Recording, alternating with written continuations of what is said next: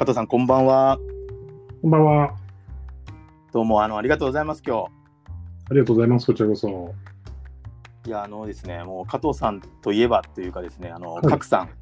あのサインコサインの角さんのところ で, で、ね、はい、僕がその初回のゲストという感じで角さんを、えー、とさんじかんぐらい拘束してですね、よんかいにわたる放送を聞きました聞きました。あるんですけど、はい、あの本当に初め手探りだったのでちょっと音質とかもひどくてですね、はいはいはい、聞きにくかったところはあって角さんにも申し訳なかったんですけど、はい、でもそこを聞いていただいたりちょっと反応いただいた関係で、うん、あの加藤さんに出会いまして、あの、はい、そこからあれよあれよと出てくださいよみたいなところで、あの今回実現して嬉しい限りです、はい、ありがとうございます、はい。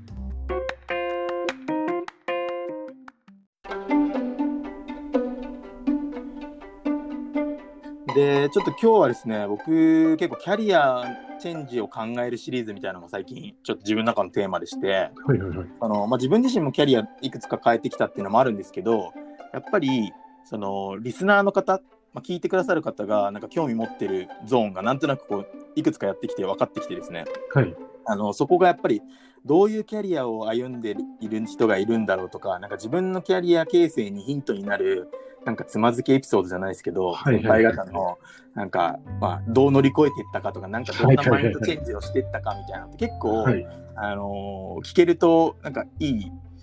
状況を生むなと思ってまして、はい、なのでそれにもう適任な方だなと思いまして、ね、今回ばっかり思わせてきたはい。で、あのー、まずはですね、ちょっとご自身のこ、えー、お言葉からですね、あのー自己紹介を簡単にで構いませんのでしていただいてもよろしいですか。はい、はい、えー、株式会社レゴリスの加藤秀也と申します。今ですね、こう先ほどお伝えしたような株式会社レゴリスという会社でデータアーキテクトという職種をしております。え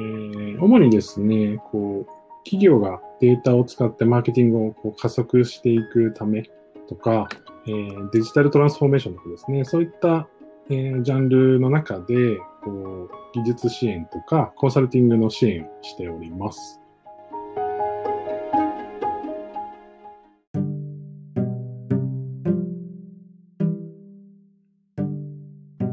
りがとうございます。あの結構今そのさちょうど ディーエックス という言葉出ましたけど、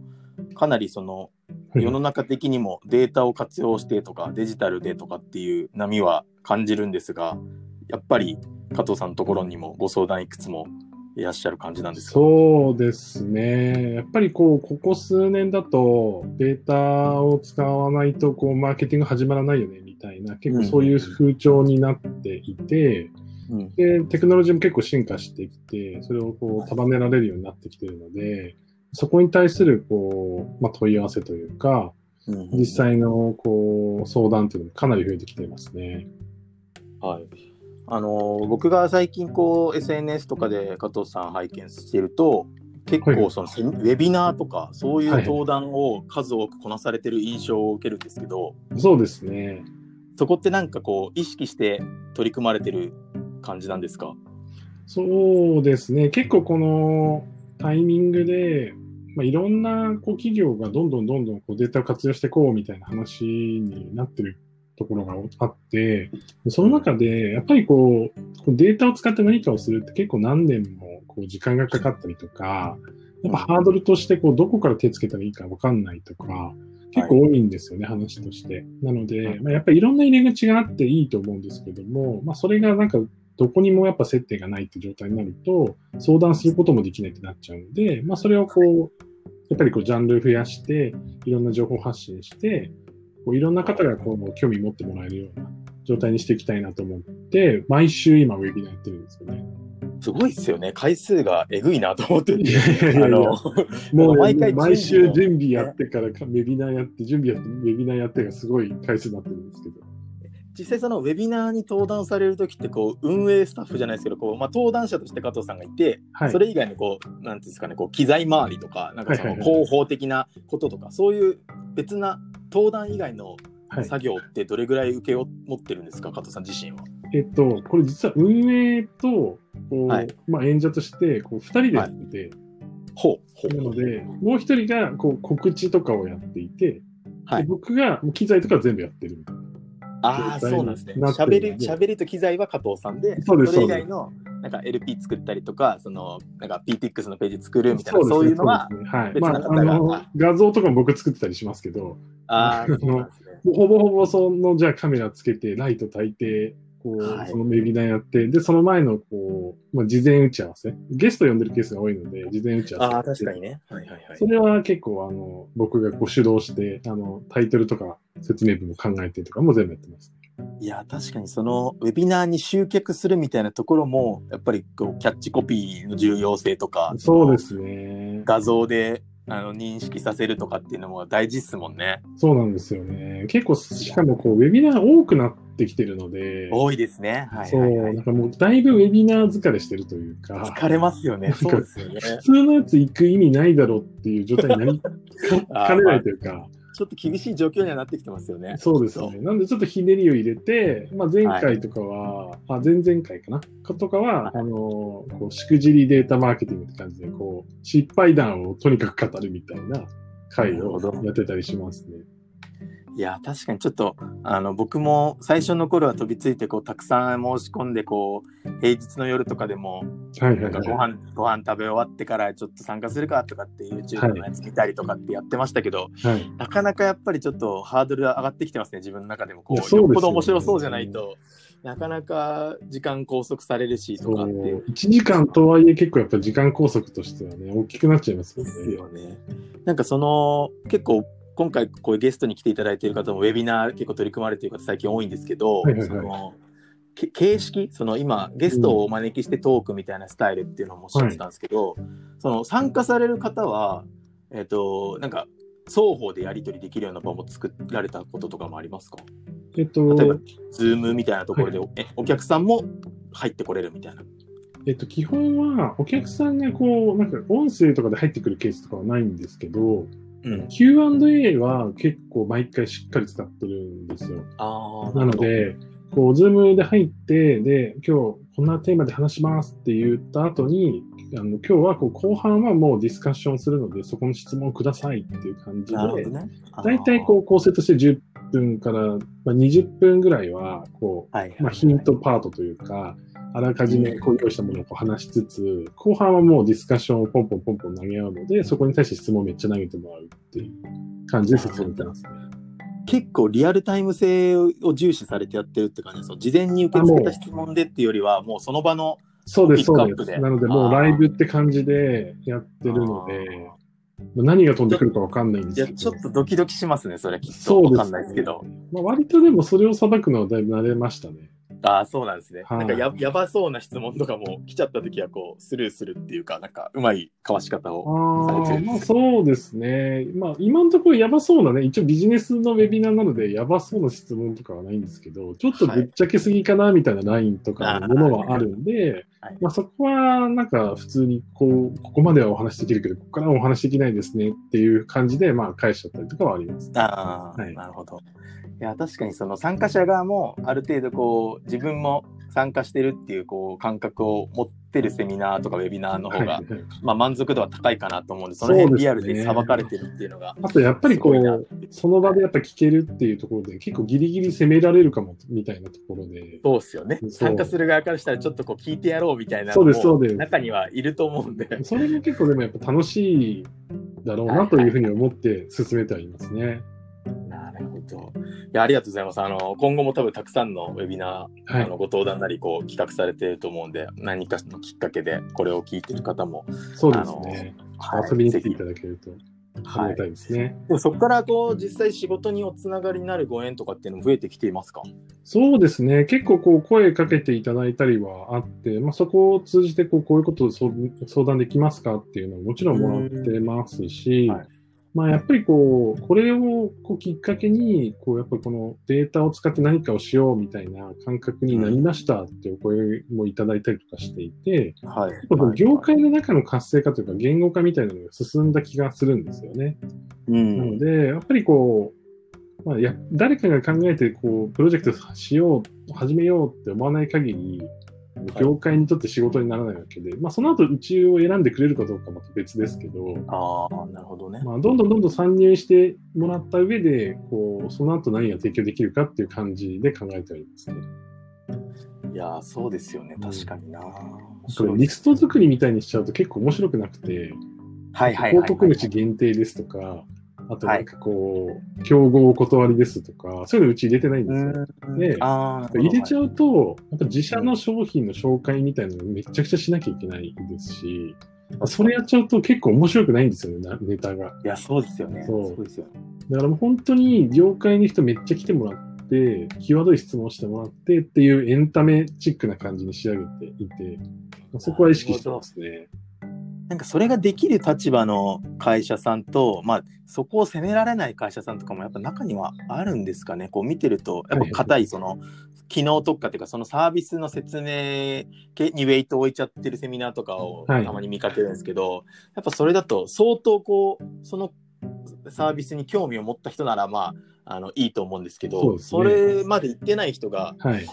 ままあ、間違って参加しちゃった時にもう、あ、なんかつまんなかったなってこう、まあ、逆にこうウェビナーがマイナスになることとか出てくるんじゃないかなってね、はい、思ったので、いや、その全体にこう業界に向けてとか、そのデータっていう部分にみんなが興味を持つようにみたいな部分に、はいはいはい、まあ、仕向けてというか仕掛けていろいろ企画されてるってことですね。そうですね、まあ、でも会社よりはどちらかというと演者の、まあ、パターンかなと思ってて、はい、なんかやっぱこのなんかウェビナーめっちゃ増えたときに何がこう分かったかっていうと、やっぱ面白い人いるなって思ったんですよ。うん、なるほど。ビジネスウェビナーやるにしても面白い人いるなっていうのはすごい浮き彫りになってて、はいはい、なんかこの音声メディアもそうですし、ウェビナーとかもそうなんですけど、うんうん、個の力みたいなのは確かにすごいあるなと思っていて、やっぱその会社の柄以上にやっぱりその演者のこうなんていうかパ、まあ、質というか、うんうん、なんかタイプみたいなのがめっちゃ出るなっていうのはすごい思いましたね。いや、そうですね。やっぱりなんかキャラクター、そのオフラインで強い人と、まあ、オフラインも強いけどそのままオンライン強い人と、そうそうそうそう、えっと、逆にオンラインだけ強い人みたいなのが出てきてる気がして、で僕はどっちかっていうと、まあオンラインだけど顔出ししないで音声だけでやっていこうっていういった感じで今ちょっと突き進んではいるんですけど、はい、あの顔が出た瞬間多分もう威力発揮できなくなるなってドキドキしちゃってそのいろんな質問とかをこうさばいてる時の顔の表情とか出ちゃいそうで、はい、なんか怖くてなんかビビってるんですけど、なんかその辺乗り越え、はい、乗り越えたっておっしゃってましたけど、コツとかあります？いやー、なんかやっぱり慣れしかないんですけど、結局のところ、うん、なんか最初やっぱウェビナーは僕どちらかというとオフライン結構できるタイプの人で、はいはいはいはい、なんかその登壇とかした時に、まあ、まあ誰登壇した先でこうお客さんがいるわけじゃないですか。お客さんに対してこう投げかけるみたいなのが結構できるんですけど、うんうん、ウェビナーになると急に相手が見えないんで、確かにもう本当になんか最初の頃はこれどうやって回したらいいんだろうみたいなのが空気が分かんないんで、すごいなんかビビりました。でなので最初になんかこう手を挙げてくださいとか、ズームってあの手を挙げるって機能があるんですけど、あー、手を挙げてくださいとか、あの参加者の横に手のマークがすごいつくんですけど。手を挙げてくださいとか、キューアンドエー をあの投げてくださいとか、チャット書いてくださいとか、あの、いわゆるそのストリーマーですよね。YouTube の、 あのストリーマーみたいな感じにちょっと意識を変えて、はいはいはい、イベント登壇者ではなく。なるほど。そこは、なんかなので、めっちゃ YouTube のライブとかは参考にしました。えー、だ明示的にもうこれをやってくれってリスナーに投げかけて、ちゃんとこう能動的にさせるっていう意識を働いてる。イベント流れてれば結構楽なんですよ。やっぱりこう配信者として、はいはいはいはい、で、まあ、そこにやっぱ切り替えてやってます。なるほど、確かにそこのオンラインもちろん強いっていうのがベースにありつつも、はい、あのちょっとチューニングしてそうですそうです、テクニックを身につけたってことなんですね。プレゼンするみたいな感じになるとやっぱ辛くなっちゃうんで、ね、相手が見えないんで、はい、なんでもう常にそのリアルタイムにこう動きが出るようにするっていうのをめっちゃ気をつけてやってます。いやー、面白いですね。ちょっとこうウェビナーみたいなのちょっとちょっと自分でも興味まああったとこなんで、はいはいはいはい、ちょっと話が盛り上がってそうですけど、で実際そのじゃあその YouTube みたいなとこもなんか手を出す、はい、出していく予定とか出されてたりしますか？いや、今のところはなくて、はい、YouTube だとやっぱりこう時間がかかっちゃうというか、企業で YouTube やるってなると、まあ、編集に時間かかっちゃうんで、うん、はいはいはい、なんかこう鮮度高く出せないなと思っていて、確かにそれこそライブでやるとかならいいんですけど、うん、なおさらなんかこう、なんていうんだろうな、こう音声以外の情報を出す意味があんまないというか、というところもあるので、まあ、ウェビナーがもうすでにその役割は果たしてるんで、うんまあ、そこを例えば YouTube にのライブにしようかなとかっていうのは、まあ、もちろん話としてはありますけど、まあ、今のところ YouTube のアーカイブで撮っていくっていうのはまだ手出せてないってことですね。なるほど、確かにその、はい、企業 YouTuber みたいなのはなんか来そうな気はするんだけど、やっぱコストの部分でちょっと二の足踏んじゃいますよね、はい、テロップ入れてとか、ねまあ、最初やっぱ量でいかないとやっぱ太刀打ちできないというか、はい、このウェビナーをこう毎週やってようやくって感じなので、はいはいはい、なんかそれ以上のスピード感出しても、ね、結構難しいなとは思っていて、確かに確かに、はい、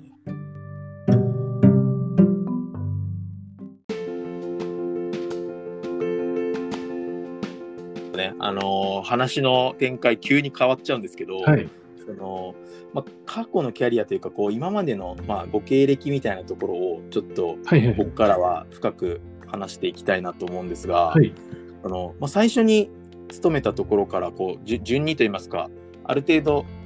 こう流れでざっくりで説明していただいてもよろしいですか。はい、えーとまあ、最初にねこうお話しいただいた通り、えーとセプテーニーの新卒で入って、はい、その時は、まあ、エスイーオー とか エスイーエム とか、うんえー、クリエイティブとかマーケとか、まあ、そういった部門をこう転々とさせてもらっていて、でその後、えー、サイバーエージェントに転職をしています。はい、まあ、いろんなあのお誘いを受けたりとか、まあ、いろんな事情はあるんですけれども、うんまあ、その時こう海外のプロジェクト一緒にこうセプテーニーとサイバーエージェントやっていて、はいはいはい、まあ、その、まあ、流れで、えーうんまあ、あのそれ単体でその直接そうってわけじゃないんですけども、まあ、流れで知り合って、まあ、サイバーエージェントに転職をしています。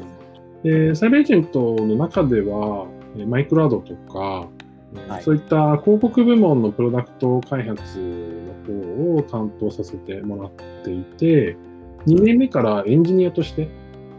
社内転職をしまして、はいはい、全くノンキャリ、ノンキャリアだったんですけど、うん、あのやっぱりこうプランナーでこれから頑張っていくか、まあ、それともこう、うん、エンジニアっていうのも時代として来るかなみたいなのもちょっとあって、はい、まあ、社内転職、まあ、その制度があってその中でエンジニアになるっていうのを決めて、うんはい、えー、にかげつかん秋葉原に通って研修を受けて、そうそう、スクール受けて、えー、でその後また オージェーティー でやってって感じでエンジニアにサイバーエージェントの中でなるっていう。あ、そうなんですね。はい、ちょっと異色のキャリアなんですけど。確かに確かに。なのでその頃はもうにじゅうごとかですかね。なので、はい、結構社会人としてはもうよねんめとか、まあ、それぐらいの時にこう、うん、あのエンジニアになって、で、えー、アモアドとか今の、まあ、エーアイ 本部である、まあ、アドテックスタジオっていう、こうエンジニア組織をこう束ねたチームがあるんですけど、はい、まあ、そこの立ち上げの中にジョインさせてもらって、はい、で、えー、子会社である ディーエムピー、データ使うプラットフォームの子会社の担当させてもらったり、うん、まあ、いくつかプロダクトの開発とかをさせてもらったりとかしていて、うん、エンジニア兼、まあ、プロダクトマネージャーみたいな形で、うん、ジョインをずっとさせてもらった感じですね。でその後、はい、えー、リタリコっていう会社に行きまして、うん、ちょっとガラッと変わるんですけど、子供向けの、はい、こうテック教育みたいな、プログラミングとか、うん、ロボットとか、デザインをこう教える教室があって、あ、まあ、その教育事業の教材開発の責任者をさせてもらってました。うん、実際あの教室長をやらせてもらったりとかして、現場の、まあ、ビーツーシー のね、現場でもやらせてもらってたんですけれども、はいはいはい、子供向けのそのプログラム開発ですよね。うん、ずっとやらせてもらってた感じですね。えー、で、はいはい、あ、どうぞ。はい。で、えっと、今の、まあ、レゴリスはその後、レゴリスに転職してるんですけども、もともとセプテーニーで、まあ、知り合ってた、はい、えー、人が今、社長をやっていて、はい、でその縁でレゴリスにこうジョインをさせてもらって、でその後、三井物産の子会社に、そのレゴリスになって、まあ、今に至るっていう感じですね。はいはい、いや、ありがとうございます。はい、あの本当になんかこうガラリと変わったりこういろんなことを経ての今があるんだなっていうのがこう今聞いてただけでも感じ取れたんですけど、はいはいはい、ちょっと気になるところをいくつか聞いていきたいんですが、はいはいはい、そのエンジニアに転職ってまずこう思い立った理由は、まあ、これから来るんだなっていうのはあったと思うんですけど、もともとなんかそういうエンジニアリングに興味があったのかとか、なんかその学生時代はちょっとやってましたとか、なんかそういうきっかけもあったんですけど、僕はちょっとそのエンジニアリング自体は学生の時はほぼやってなくて、はいはいはい、で社会人になってももちろんエンジニアとして配属されたりとか、それでこうやってたわけじゃないので、もう独学、うん、ちょっと興味はあって、なんか一冊本買って、うんはい、でそれをこう例えば Yahoo の エーピーアイ を叩くみたいな感じで、はい、そういうのをこうなんか雑誌みたいなのがあって、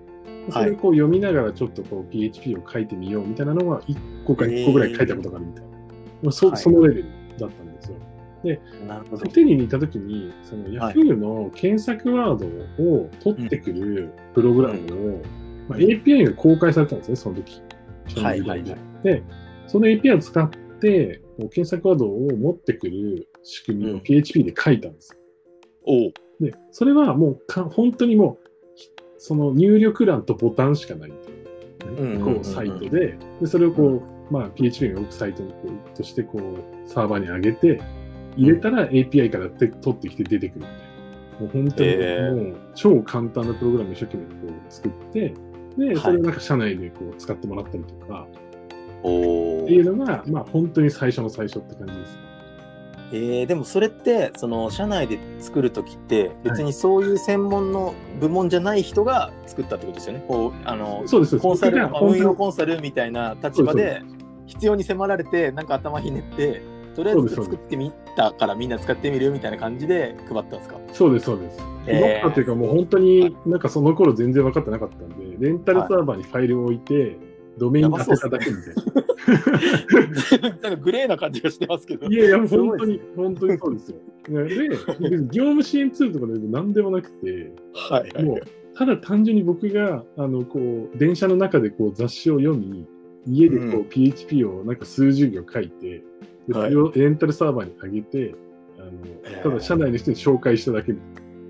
な。そういうことか、はい、じゃあもう本当資産としても別に社内の資産として持ってとかそういうちゃんとこうやったわけじゃないですよね。じゃなくて自分で借りたロリポップかなんかにこうめっちゃロラじゃないですか。そうそうそうそうそれぐらいですよ。いやーなんか今だとちょっとなんか考えられないですけど、その時代っぽいですね。なんかわかんないですけど。いやーそうですね、はい、なんか エーピーアイ が結構その全盛の時期だったんですよね。ポンポンポン出てきて、それをこう組み合わせてマッシュアップって今あんま使わないんですけど言葉、あそれが流行った時代なんですよ。はい、でハテナの エーピーアイ からデータ取ってきてとか、はい、なんかそういうのが流行ってた時代で。なるほど。はいいや面白いですね。でそこからそのエンジニアに通ったっていうのは、まあ、そのサイバーエージェントの中の制度の中でそうです、えー、と通ったそうです。なのでもうあの面接みたいなのが社内であって、はいはい、で今ボヤージュの宇佐美さんとかに、はいはいはい、が役員だったんで、うん、あの面接してもらって、うん、いやもう こうこのタイミング逃したらもうこの後多分慣れないと思うからぜひこのタイミングでチャレンジしてみたらいいよって言われて、はい、分かりましたありがとうございますって言って、でその制度自体がもうにかげつそのなんだろう会社が出してくれるスクールを出してくれるからもう、もう完全度新規でもいいみたいな感じで、はいまあ、その次の年からなかったんですけどその制度自体あじゃあ本当そのタイミングでよかったそのタイミングだけだったんですよ。だけなんですね。はい、えー、その時ってなんか同期じゃないですけどエンジニア転職同期みたいなのってなんか今いるんですか？いやそれがえっとメンバーとしてはさんにんかよにんぐらいだったんですけど、はいはい、その後エンジニアとして残ってるメンバーっていなくて、あそうなんですね。はい。えー、で実際そのエンジニアとしてえっとそのまあ元々ちょっとエンジニアをやっていて、まあうん、プラスでちゃんとそれでやるって決めた人がひとりと、うん、デザインの統括をやってる人で。まあ、エンジニアリングも分かった方がいいねって言ってやってる人あだ僕はもう完全にも う, もうジョブチェンジだったんでもうど新規でっていう感じで、ね、で僕以外の人は広告のチームの人はいなくって、はい、なので、まあ、その結構その特殊というか広告もともと広告やっててエンジニアになって広告の部門のエンジニアになるっていう結構特殊な例でした。なるほど。なんかそれでこうキャリアチェンジしていく中でこうなんですかねこう社内でなんか、はい、なんだろうなその変わった目で見られたりとか、なんかこう良いことの方が多いですか？そのマイナスな部分とかってあんまないですか？あー、なんか僕はその時点ではそうですね、プラスが多かった気がしますね。うん、なんか新しいチャレンジをやっぱりして、うん、でやっぱりエンジニアリングって武器ってあんまりそう簡単に手に入れられないじゃないですか。うん、そうですね。やっぱりそこのタイミングでは、まあ、ポジティブだったんじゃないかなというふうには思うんですけどね。まあ、今、今よりももっと普通にこうエンジニアってなんかもうちょっと地味な職種だったんですね、うん、その頃って。ああ、なんか そ, なそんなイメージはありますね。はい。なので、まあ、めちゃくちゃすげえっていう感じでもないですけど。ああ。そっかそっか。だからそうですよね、その社内の見られ方も別にその派手な天候じゃないから、 そ, そんなに目立った動きではないけど、地味にそういう制度使ったやつがいるらしいよぐらいで。そうですそうです。でもで実はなんかもうそんなことできんのみたいな感じで。あ、そうですそれで実力をまあつけ着実につけていってっていう感じが、なんとなくこうキャリアのところだけを見ると思ってしまうんですけど、はいはいはいはい、なんかこのそのエンジニアとしてこういろいろ立ち上げをやられたりとか、子会社のところを見られたりとか、はい、プロダクト開発に携われたりとか、はい、まあ、あのエンジニアという切り口だとは思うんですけど、そのなんですかね、組織みたいなところを見たりとか、いろんな部分があると思うんですが、はい、その中でなんか一番なんか楽しかったポイントとかってどんな面だったりしますか？その楽しかったポイントはやっぱりこう自分が手を動かせるじゃないですか。はいはいはい。なのでやっぱりその最初のイメージが湧くまでのスピードが速いんですよ。でプロダクトを作るっていうタイミングで、はい、こうやったらできるなっていうところまでがすごく早いんで、はい、なのでこう自分の中でこう腹落ちが早いというか、うん、こういうこれだけの人数を集めてこういうことを作ればこれがまあ技術的に実現できるっていうのが分かった状態で話せるので。はい、なんかゆえん物語になりづらいっていうのはあって、あ特にそのクリエイ広告とかだと、例えば計測ツールとか、うん、あと、まあ、なんだろうな、広告の配信システムとかって、はいはいはい、ある程度やっぱり共通部分って一緒で、その後そのどれぐらいそのターゲティングができるかとか、うん、どれぐらい管理画面が優れてるかとか、いろいろあるじゃないですか、差別化みたいなとか、はいはいはい、そういったところに頭使いやすいっていうのがあって。あなるほどね。そのそっかそっか、ベースをちゃんとこう入ってるから、その後の拡張部分のところに結構発揮しやすくなってるってことですね。ああとはその海外で流行ってるものとか、まあ、例えばクリテオみたいなこうなんかフィードを使ってこう配信しますみたいになってる時に、はいはいはい、構造が分かるわけですよ、うん、そのエンジニアとして、あここをこうしてこうやって取り込んだらこういうもの作れるなみたいな、はい、分かるんで、じゃあこれのこのなんだろうなアプリ版作れるんだっけとか、いろいろこう考えていくんですよね。はいはいはい、そこのやっぱりこうスタートラインがやっぱすごくこう現実に近いというか、うん、ところからスタートできるのはめっちゃやっぱりこうそれは期待されてたところだと思いますし、それに対しては結構応えられたなって感じがしますね。えー、実際そういう、まあ、どんどんこう、まあ、立場が上がられてというか、こう経営みたいな、こうそのせなんだろう、そのプロダクトにおいて、はい、ある程度こう収益を出すためのなんかそういう戦略とかも、まあ、エンジニアでありながら考えられるポジションも経験されてきたって感じですか？はい、はいはいはい、えっと、そうですね、そこは結構やっていたんですけど、まあ、エンジニアだからって感じではないですね、はい、でもそこはあやっぱり、うん、なんかそのエンジニアをベースにしたプロダクトを作ってていく中で、そこを見つつ、うん、その経営周りも見れる、営業もできるみたいなところが、うん、やっぱ立ち上げってそんなにたくさん人数入れられないんでですよね。なんか全部やる感じにどうしてもなってしまうじゃないですか。そうそうそうそうそうその時のバランスがやっぱりこう、はい、調子ちょ、ちょうどいいというか。ああ、なるほどね。じゃあやっぱりある程度こう尖った部分は持ちつつも万能でいることは結構心がけてたりはするんですか？はい、その営業的なこう側面ももちろん、はいはい、まあ、嫌がらずというかこう積極的になのか、そうですね、どういうふうに、うん、なんか逆になんかここはなんかしんどかったなって部分なんですけど、はいはい、やっぱりエンジニアとして後から入ってるじゃないですか、はいはい、だからエンジニアとしてはやっぱりね大きくなれないんですよ、どうしても。やっぱ長くやってる人に勝てなくて、なるほど。で、やっぱり一つを極めるっていうことが結構難しかったりするんですよね。うん、で、うん、特にそのエンジニアとしてもそうですし、他のパートとしても求められるじゃないですか。エンジニアだけど営業もできるってなると、はい、営業も求められたりするじゃないですか。うん、そうするとこう時間の使い方が結構分散してきちゃうんですよね。うん、でやっぱしんどかったのはやっぱ一つを極められないっていうところがこうエンジニアリングの業界ではあまりこう受け入れられないというか、あこうちょっと中途半端そう中途半端になっちゃうところはあって、これやっぱりエンジニアとしてもうガチガチにやった方がいいんじゃないかとか、はいはいはい、そういうのはやっぱ悩みますよね。今だからこれからなんか今総合職でエンジニアになりたいんですっていう人とか、うんまあ、学生の子とかとお話ししたときに、はい、エンジニアだけどやっぱりこう経営とかもやってみたいんですと。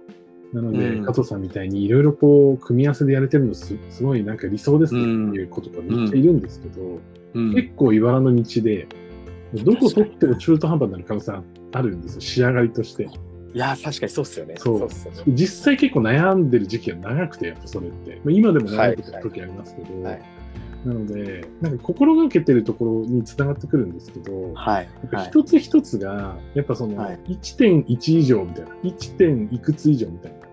感じの、うんうんうん、一人前じゃないと掛け算になってた時にどんどんどんどんちっちゃくなっちゃうんですよ。はい、れいてんなんとかだとね。そうなんですよね。でエン、エンジニアできます、営業できます、経営できますってなっても れいてんきゅう、れいてんきゅう、れいてんきゅう みたいな感じになると本当に死ぬので、はい、やっぱりその、はい、常にその一つに関してはなんかある程度ちゃんとその一本でもちゃんとご飯が食えるぐらいのレベルをやっぱこうキープしなきゃいけないっていうところがあって、うん、そういう意味ではそのエンジニアのこう能力とかすぐ落ちちゃうし、経営とかもそんなに高まっていかないじゃないですか、そんなにたくさんやっても。そうっすよね。うん、そ, そういうなんかジレンマはあって、どこに自分の今時間を割いたら、しかも分散してるんだよ。そうですよね。そのパラメーター振り分けていけばその自分のその掛け算が一番大きくなるのかっていうのは結構心がけてやってはいます。確かにそうっすね。今聞いててやっぱり中途半端になってしまうかもしれない可能性がいやかなりあるなと思ってて、そうなんですよね。あの旗から見たらその学生さんとかの見え方が多分その表面的なものだと思うんですよ、その佐藤さんへの見方は。そうそうそうそう。だからあなんかいろいろこうできてすごいですねみたいな、僕もそうなりたいですって思われるんだけど、実は苦労があったと。そうですね。まあ、未だに苦労するし、はい、やれるものならやっぱり集中できるものを見つけた方がいいかもしれないし、その人によっては。うん、でもそうですね。エンジニアもその触らないとなんかすぐ忘れちゃうとかなんかこう落ちちゃうって言いますよね。そうなんです。僕はエンジニアじゃないんですけど、やっぱりやらなくなるとちょっと急に取り戻すのちょっとかかるわとかって言ってるのを聞くので、そうなんですよね。あと言語が切り替わっただけでもうゼロからなるよとか。そうですね。まあやっぱキャッチアップもしていかなきゃいけないので、はい。僕もともと Java のエンジニアをしてたんですけど、はい、じゃあ今だったらじゃあ Go やろうか、Go ラングやろうかとか、うんうん、ねなんかそういうなんか ジェイエス とかもなんか TypeScript を使って何かやろうかとかって、はい、出てきたときに本当に触ったことないみたいな。はいもう見ていかなきゃいけないわけじゃないですか。はい。まあやっぱりこう今はねこう自分のその趣味の範囲でいろいろこう書いたりとか、うん、そういうのをやったりとか、はいはい、あと教育の分野でねこう、はい、お子さん、まあ、子供とか、うん、社会人に教えたりとかって副業でやったりとかして、まあ、そういったところでこうなんか吸収してるところはあるんですけど、まあ、難しいところはありますよね。いろんなパーツを全部こう揃えていくっていう。確かにすごいですね。確かに。じゃあまあ今後のその今若手のその今言ってたこうなりたい加藤さんみたいになりたいですって言った人に対しては、はい、割とこうちゃんと一人前を見つけろよっていうのは結構教えてると思いますね。そうですね。やっぱりいろんな掛け算はあるけど一つは自分でこうこれだっていうのがあった方がやっぱ精神安定的にやっぱいけると思うし、はいまあ、それが強みになったりするので。はいうん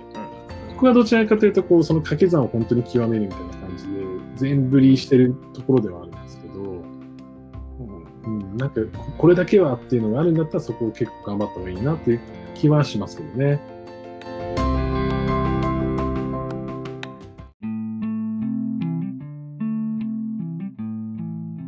ありがとうございます。ちょっとね、はい、あの話が盛り上がってしまったのでちょっとお時間がねちょっと来てしまったんですよ、はい、急なところで申し訳ないんですけど、はい、えっとまあ、ちょっと後半にまた引き続きちょっともうちょっと話し足りなかったところを聞いていければとは思うんですが、うんえっと、